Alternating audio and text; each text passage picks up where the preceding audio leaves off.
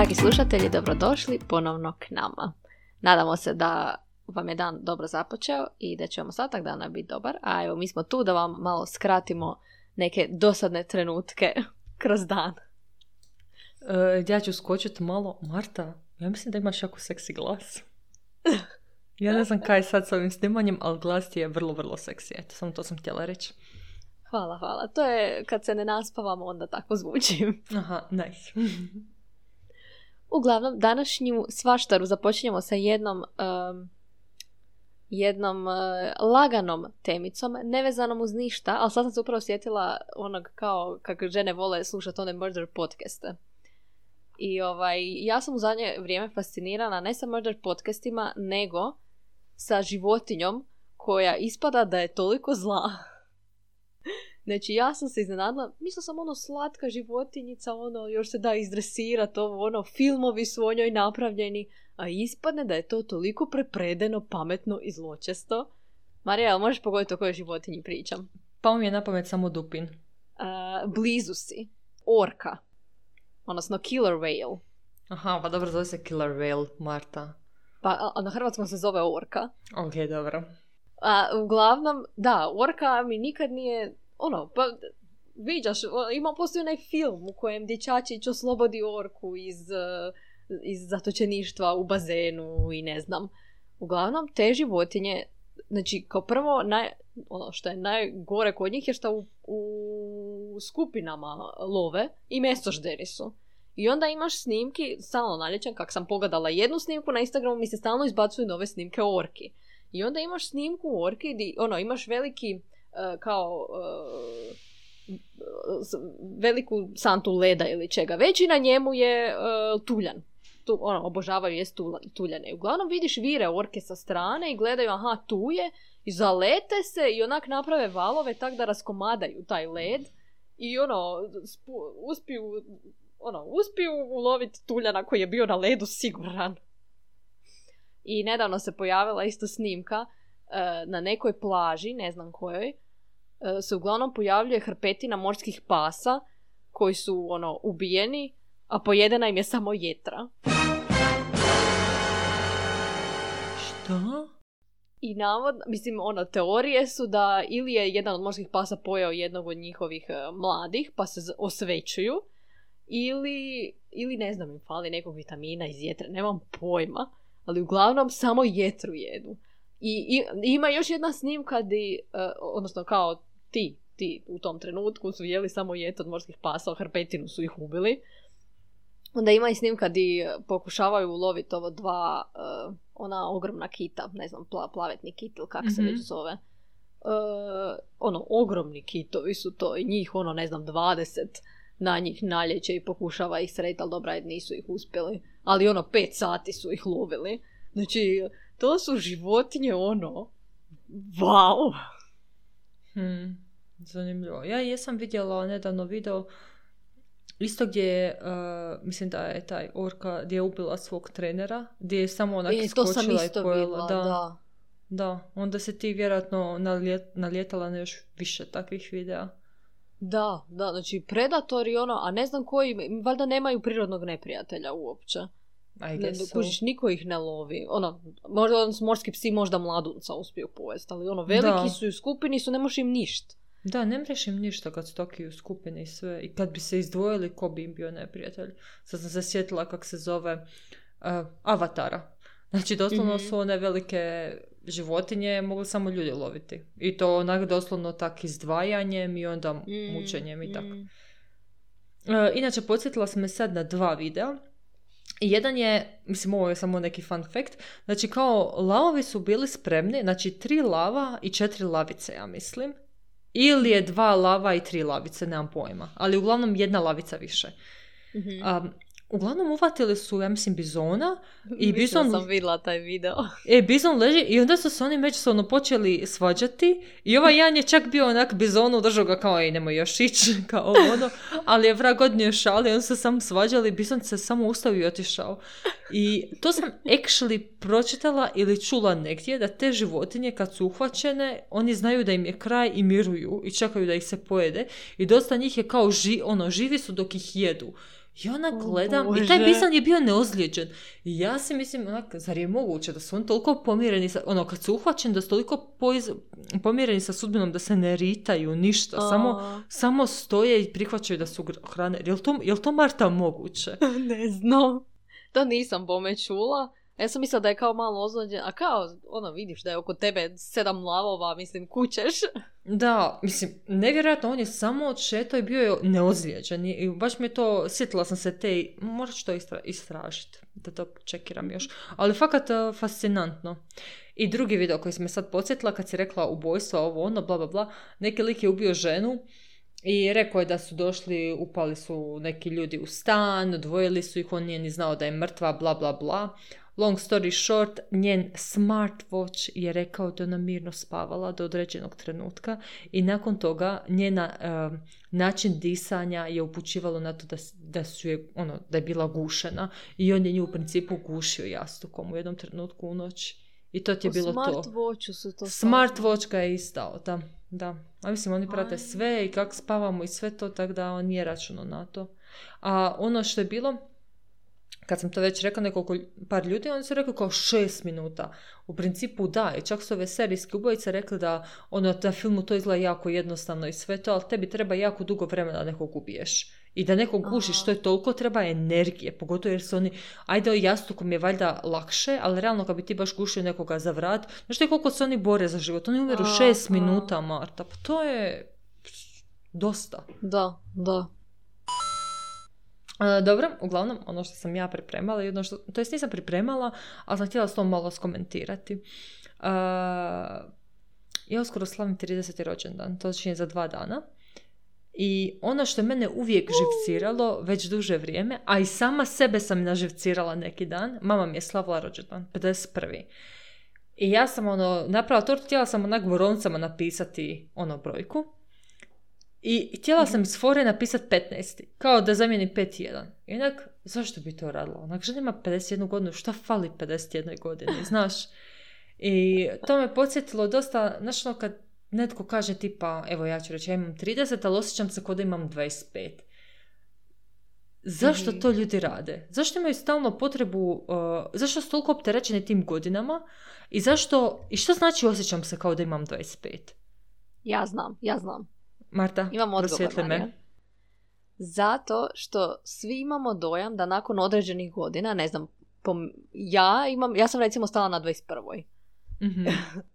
I e, imamo dojam da smo do, ne znam sad, kad sam četiri godine starija, pet, da smo trebali nešto drugo, nešto još više postići i onda Mhm. ono, osjećamo se kao da smo još, da smo stali u tim nekim godinama i da, nis, ono, da nismo jednostavno tamo di po sebi mislimo da bi trebali biti.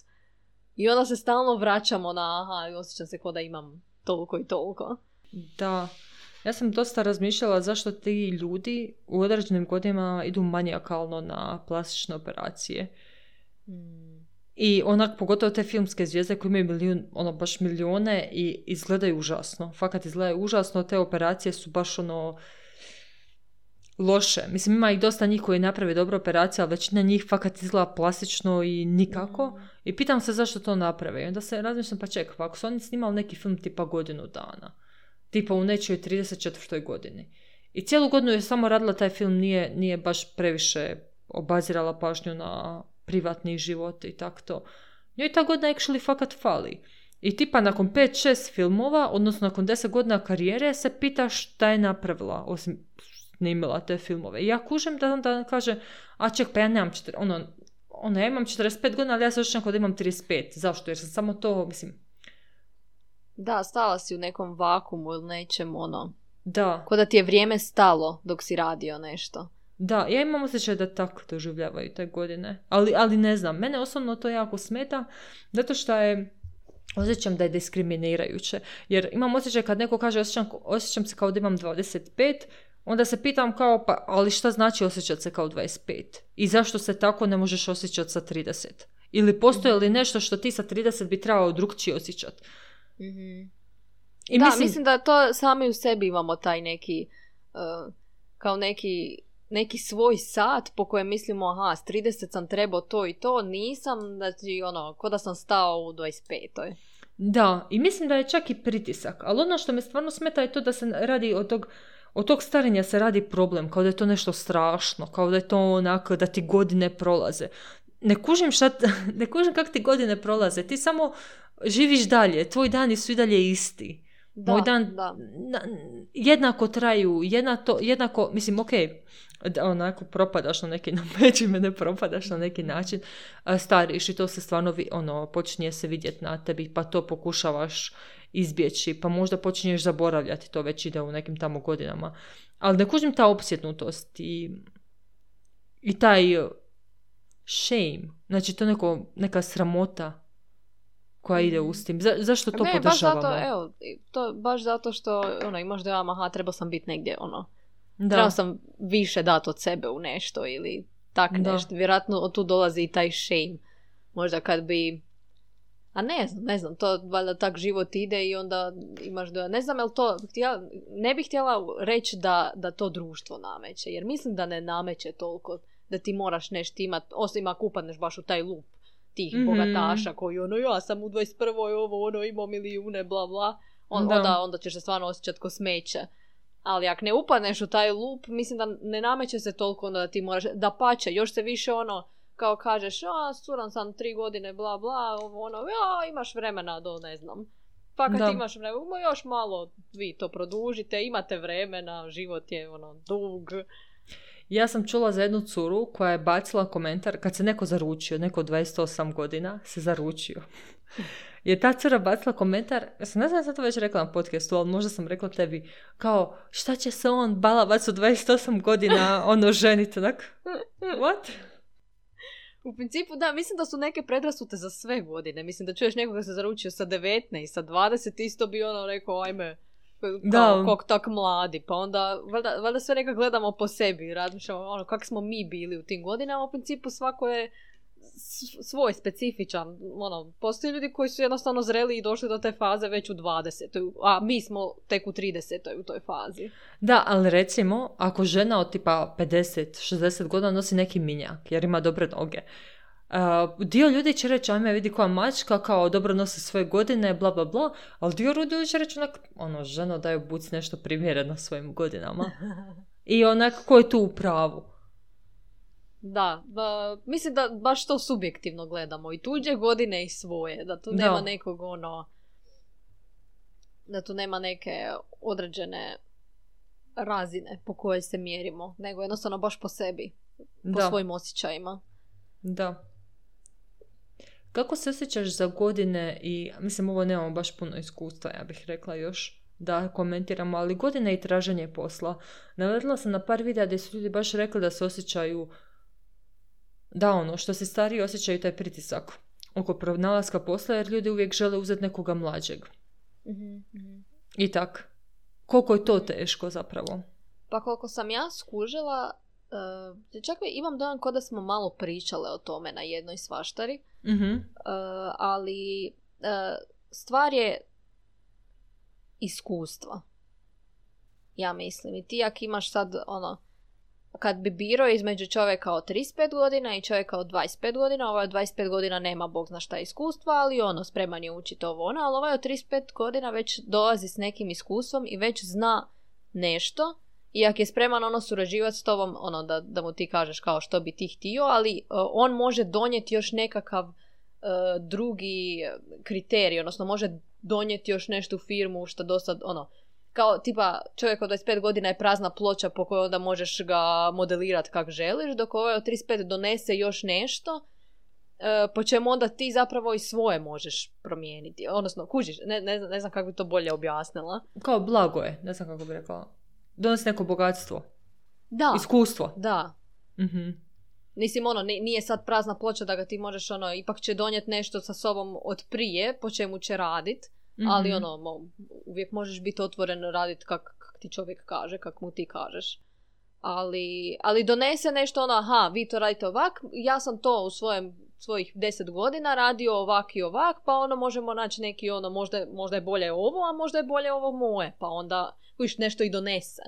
Da, i to otvara novo pitanje, a to je um, stvaranje iskustva dok si mlad. Jer realno, ako si ti počeo raditi s 25 I možda si deset godina radio u nekoj firmi koja ti je na nekoj glupoj poziciji. Znaš, ono, da si radio posao samo za plaću i dođeš do 35.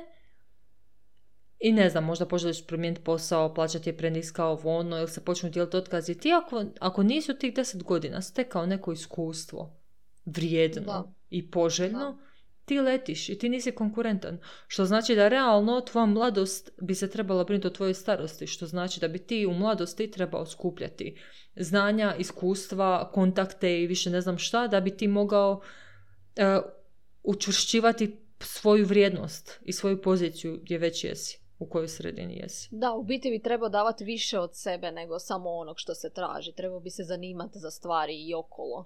mm Jer ti kad si novi, mlad, onaj, e, ti možeš, imaš pravo biti prazna ploča i to je stvarno ok. Ako pružiš uh, dovoljni entuzijazam i pokažeš talent, da će ti ljudi priliku. Mhm. Ali realno, ono, to prolazi na početku, a kasnije mora to biti iskustvo i moraš biti... Uh, skoro bih rekla nezamjenjiv. Jel? Tvoje iskustvo i tvoje znanje i tvoja ekspertiza mora biti ono, fakat na nivou za ostati konkurentan.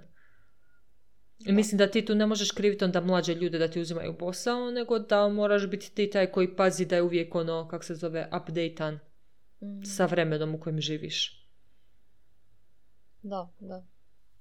Što me podsjeća opet na video koji sam mi jučer poslala, ona je sa ženom koja je uh, srušila te kak se zove... Stereotipe.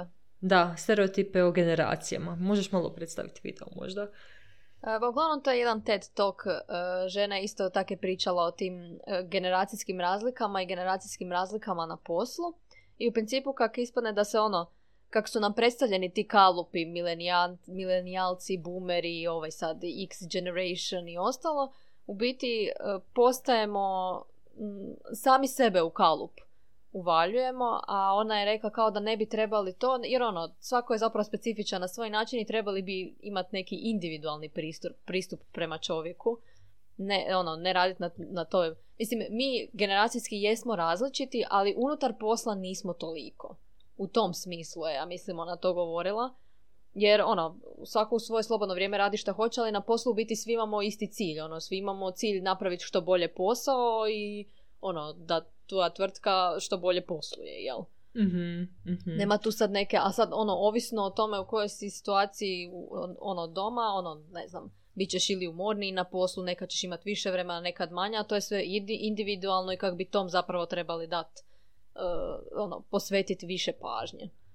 Da, ono što je zanimljivo i što sam meni svidjela da je napomenula je da te generacije u principu su različite. Ne možeš ti reći da je jedna generacija u Americi slična jednoj generaciji koja je odrasla u naš, na našim prostorima. I ono što, slušala sam još jedan nedavno video baš s tim generacijama gdje su dva boomera pričali kako je danas ovim millennialsima.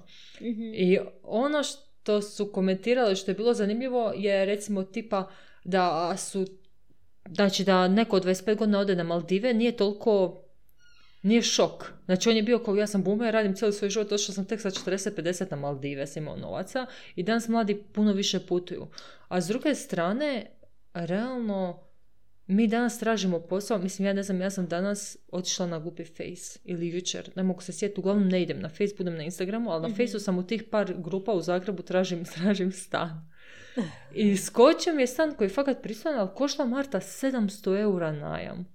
Ja ne znam jesu li naši roditelji kad su počinjali život i kad su počeli raditi da su imali takve nenormalne najamnine i cijene stanova. Koliko velik je stan bio? Ne mogu, mislim da je 60 kvadrata. A di? Uh, hm, srednjaci. A, da, dobro, to je tu. Jel? Jel? Da, Meni, još ali... je moderno opremljen. E, nisam gledala slike jer mi je dosta bilo da vidim sam, pa, ali pazi, ti danas, Marija, znači ne možeš naći stanu za garsonjeru, znači 20-30 mm kvadrata, uh, ne možeš naći ispod 300 eura, plus režije. Da, ne mogu Što je za je, ona, garsonjeru traže ljudi koji su sami. Ljudi koji su sami puno. To je jako puno novaca. I Ne, za ne, tak ne. mali prostor. Još se skučiš u mali prostor. Da, da, znači naprosto je nemoguća misija i onda imaš uh, tu generaciju ljudi koji su si kupili stanove, ne znam kada, 90-ih ili 2000-ih i oni imaju svoje stanove i oni nemaju trošak stana, imaju trošak režija, imaju te svoje plaće i oni se čude kako mladi ljudi danas traže onak puno para, traže velike plaće, ko da su bogom dani, ali zapravo realno onak nemaju čega živjeti jer 700 eura to je realno jedna prosječna, mislim ja ne znam, ali dosta ljudi ima u principu tu plaću 700 eura. Znači mi Je, pričamo kaj, samo odnosno, režija. ne, da, da, i ostane ti još režije i ostanu ti hrana. Znači realno kad bi dvoje ljudi uselilo tamo i ako su oboje u tom nekom Znači, doslovno da žive samo od jedne plaće. I mislim, i šta, i šta da se priušti, kakvo ljetovanje? Sigurno ne na Jadranskoj obali, Da. gdje je noć košla 100 eura noć Da, u sezoni, mislim. Ne- Nekak je, da, mislim, vremena se mijenjaju i okolnosti su drugčije. Glupo mi je stavljati tu razliku na uh, generacijama. Mhm. Mislim, ona je to baš lijepo rekla, da se naglasila da se ne gleda generacija i skupina ljudi, nego da se gleda čovjek iza toga svega. Jer lako Da, ti možeš žugati na mlade, ali pogledaj kako je, evo i tipa mlade, mlada Petra, da onak da pogledaš kako je točno toj Petri biti na tržištu rada Mhm. I kako se snalazi i koliko je zapravo to sve teško. Dobro, u Americi tu još dodaje i ono taj e, dug u koji ljudi uđu da, Da. ono, samo završe studij. Ono, ispada taj dug puno veći sad nego što je bio prije. Da, da. Ne, to su sve nekako, šta znam, to su sve novi izazovi. Ono što je meni zanimljivo, od toga se uvijek sjetim, um, kako ćemo mi odgajati djecu. Znači, realno, mi ćemo odgajati djecu puno drugčije nego što su naši roditelji odgajali nas. A da ne kažem kako Da, su da. naše bake i djedovi odgajali naše roditelje. Mislim da će naši roditelji biti onak, what the fuck, šta radite sa djecom?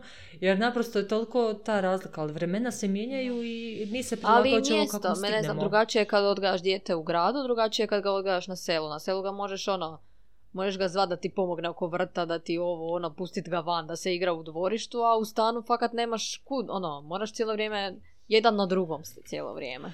Ali, ali ne samo to, ne samo odgoj djece, nego sami uh, proces dejtanja. Ja vjerujem da je puno drugčiji na selu nego i u gradu. Evo ja sam Da, sad bila da. na godišnjem u Zagrebu i svako malo odeš na kavu s nekim ovdje, pa odete na druženje, pa odete u escape room, odete na neki kviz. Mm. Stalno si ti zauzet ovo ono, bla, bla, bla. Ja mogu zamisliti da ti godine prođu i da ti dani Mm. prođu i da ti mjeseci prođu. A I ti da ti je si- dobro. i da ti je super, ali ti čim si malo usamljeniji, evo da si na selu i da imaš obveze na selu i nemaš toliko stići otići do grad, već bi bio pa ček, pa ja bih htio partnera, htio bi s nekim Mhm. živjeti, htio bi graditi obitelj. Um, tako da i te stvari ulaze, mi- mislim, bar ja vjerujem da je tako, tako da vjerujem da sve te stvari ulaze u te razlike među ljudima i među generacijama. I sredinama. Da, da. Jesi nešto zanimljivo zadnje čitala? E, nisam. Nisam. Gledala sam jednu seriju na a, Netflixu, zove se a, Romance Killer. I ok mi je, ali mi nije bilo tak nešto posebno. Ali ostala mi je sad u glavi. Ali onaj... Da, nije baš nešto. Ludo. A, imam ja jednu. Super, ajde. Marija. Uglavnom, ja na Instagramu sad stalno naljećem na nekakve, mislim ne reklame, nego kao autorice koje svoje, e, predstavljaju svoje knjige, jel? A glavna stvar predstavljanja im je e, kao ona je kršćanski autor i piše fantazi bez onog, e, bez onih seksi scena i onog, e, kao čisti fantazi Mhm. pod navodnicima, jel? I sad ja razmišljam, odnosno kao, mislila sam svakako pročitati jednu od tih, Da Morat vidim- ćemo. jel do, ono, znaš ono, da, da vidim, jel, kao, koliko mi je zanimljivo. Mhm, mhm. Actually, sad kad si me posjetila, ne, čekaj, jesi htjela još nešto reći vezi toga? Ne, ne, ne, ne. ok, e, ja sam poro- e, pročitala Pearl and Sand, znači Biser u pijesku se zove i to je od, e, nije, nije katolička, ali je kršćanske autorice i ta knjiga mi je bila baš dobra. Baš je dobra, nije bilo seksa i ali je bilo puno te napetosti i te enemies to lovers, tako da je to bilo dobro, dobro napravljeno. I ja Znači, mis- može se dobro izvest. Da bude Može. napeto, a da nema tih, ono... E, ali actually nije fantasy priča, nego je priča baš iz Biblije, zato što ti je ova Saloma. Ja mislim da se zove Saloma, bila je udana za Salomona, ali nekog Salomona prije. Aha. prije Salomona. Znači dok su još bili, ne mogu se sjetiti točno radnje, ali fora u tome bila da je ona bila prostitutka. Ona je bila grešnica prije. I nju je Bog spasio, ona se obratila nekad i nju i njenu obitelj je, je spašena je od tamo. I onda je priča o tome kako su se njih dvoje zaljubili. I sad je fora u tome e, da je ona uvijek, znači pazi to, ona je, ona je iz loze. Ja mislim da ona je iz loze na kraju Isusove, da je predak. Znači, fora je da ona je iz te loze, ali joj se nikad nije zaboravilo da je bila grešnica. Ali u svakom slučaju, ne znam, ne znam kako je ta njihova priča međusobno izašla u Bibliji, ali je ta autorica uzela sebi na slobodu da mm kako je to moglo biti ovo ono, kako su se njih dvoje mogli zaljubiti. I actually mi je jedna od boljih knjiga i čitala sam je u koroni i bila mi je fakat super. mm Tako da mi je strogo preporuka. Tako da mene u principu i zanima uh, čisti fantasy, zato što ti mhm. meni scene seksa uopće nisu nešto. Ne, ni me, ja, ja, ja bih najradije preskočila. Dovoljna mi je napetost. Ne treba e, ništa točno to. Znači, ništa meni, drugo mi ako se meni išta u tim knjigama sviđa je u principu ta napetost koja se stvara između likova, a čim oni pređu u seks nekak mi postane dosadno iz nekog razloga. Da, da. Tak da... Tako da me mislim, dobro, ja sam sjetila da jesam, či, mislim, ovaj Mistborn koji čitam, fakat je ono, ok, ali nema te na, kuć, ne, nema ono, napetosti. ima neki love interest, ali nema napetosti i ono, čisti je, jel, fantasy. Da. Pa i da. ono, ime vjetra je isto relativno čisti fantasy. Je, osim i... onog dijela, o, pardon, osim onog dijela sa, dijela ali, sa Felurian. e, ali tam mi nema niti malo napetosti i nije mi niti malo zanimljivo. Ne, ne, da, to niti mi je malo. Uopće mi se ne sviđa taj dio. Ni meni isto. I mi se druga knjiga puno mi je bolje sjećanje ostala prva knjiga, iako moram e, pročitati i drugu. Meni postoji u prvom i u drugom dijelu dijelovi koji mi se nisu svidjeli. Okay. Ali, ono, knjiga u globalu je dugačka, pa onda tih sto strana što mi se nije svidlo, nema veze. da. Uh, jako me sad zanima to katoličko, jer me zanima onaj, neka to neko kršćansko pretpostavljanje, ali me baš zanima kako su one to izvele. Jel e, to da, zapravo, to sam htjela reći, u principu postoji taj high fantasy, taj ime mm vjetra i mizbon, ali tu nema ni napetost a mhm. zanima me jel može biti izvedena knjiga di nema seksa i tih scena, ali di još uvijek ima te napetosti. Koje još uvijek su u tom stilu, ali postoji ono neka normalna napetost. Marta, sad ću ja pričat možda bez veze, ali ja se nadam da ćeš me upratiti. Ja sam nekad prije nekih deset godina radila negdje. I uh, kad nije bilo posla sam mogla čitati knjige i onda sam posudila na tisku knjige. I Aha. jedna knjiga isto bila od neke protestantske autorice gdje je ono bila je zlatna groznica i to je nešto, ne znam, divlji zapad ili tak nešto, ali ja mislim Marta da je potom i napravljen film. Da je ona bila prostitutka, ali njoj je Bog rekao da njemu, nekom muškom je da on mora biti s njom. I onda, Aha. actually nisam pročela do kraja, ali je ona isto poanta bila u stilu da je ona bila zlostavljena, da je bila prostitutka i da su se gledali kroz to, ali da je on nju prihvatio kakva je i da mu je bilo teško prihvatiti taj križ da mora biti sa takvom ženom. Ali ono, sjetit ću se i ostavit ću možda film, možda, možda ga možemo i pogledati da vidimo, ali je zanimljiv. Ali nisam bila toliko zadovoljna knjigom, nije, se, mhm. nije mi se toliko dopala. A ova, e, ovaj Biser u pjesku mi je recimo bila odlična. mm Tako da eto. Bacit ćemo se na onda ovaj fantasy pa ćemo napraviti epizodu. I da. još jedna stvar, ja sam te pitati, dok si stigla sa Carnival Rowom? Sa e, gledanjem? I ostale su mi još četiri epizode. Aj, recimo, sad možemo slobodno malo skomentirati, mene recimo na početku, kako se nisam mogla zakačiti na seriju, najzanimljiviji mi je bio odnos između onih dvoje, mm Ona blond cura i onaj muški gdje je bila ta odmah napetost gdje su se oni odmah, ja sam bila da, aha, da. enemies to lovers, konačno da, nešto zbog čeg mogu gledat. I meni su te stvari naprosto uzbudljive i napete Ali i onda su spavali, onda su pobjegli i, i, i sad mi više nisu zanimljivi. Evo, iskreno, ono, da. Ne znam, opet se vratili su se, na, ne, ne znam, evo, više mi nisu zanimljivi. Kad pogledaš cijelu zaru, skomentirat ćemo sve za iduću epizodu Bijega od stvarnosti, ali onaj, da. Da, da, da, da. To smo sestra i ja kad smo putovale u vlaku, onda smo jedno tri epizode pogledale. mm I kako ti se sviđa sad? Uh, a i sad da te malo spojlam, uh, ne spojlam, nego da te čisto pitam, onaj, jel ti ok serija ili si ono? Pa, zanima me kraj. E, e, Jednostavno me zanima kraj, ali serija ako serija mi nije, ono, vidi se da je high budget i ono, glumci su poznati, ali nekak ne, e, sestra i ja smo shvatile šta joj fali. Osnovna, jedna, jedan osnovan, uh, osnovan sastojak joj fali. Slušam. Falio je lik za comic relief. A, Nitko od njih nema ni trunke humora, sve je užasno ozbiljno. Tu i tam nabace neku šalu koja većinom nije smiješna. Znači, Mhm. fali im baš lik za comic relief koji bi ponio seriju. Mhm, mhm. Ok. Kojeg bi e, voljeli. Jer nijednog lika teoretski ne volimo baš previše. e, to se slažem s tobom i ja sam seriju isto na kraju sam gledala saznam koji je kraj jer nisam toliko zadovoljna i ne bi je Jel ima kraj? Jel čekamo sezonu sljedeću? Nema, kraj? iduće se da ne gotovo je. Znači, to hvala je to. Kraj. E, pa no, pa no. E, tako da, u principu ja čekam da je pogledaš e, i da snimimo epizodu. Nećete više oko toga pilati. Ovo je vama ljudima onak naznaka da je pogledate. Iako sam ja sad rekla da je ne bi preporučila. Ali, mislim, ima stvarno dobru ideju, ali su, nešto su loše izveli i, i moglo biti da. bolje. Nebitno, nećemo u to ulaziti.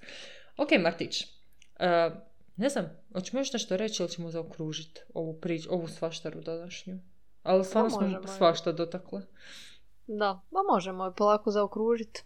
Dolazi nam proljeće, ne izgleda tako kroz naš prozor kad gledamo, ni moj ni tvoj, ali dolazi tako da se evo nadamo da ćemo, da ste svi više manje u malo više vanjskim aktivnostima i da nas povremeno poslušate i u principu to je to, jel? Da. Uživajte u narednom tjednu i vole vas vaše Hiperaktivne konjeće.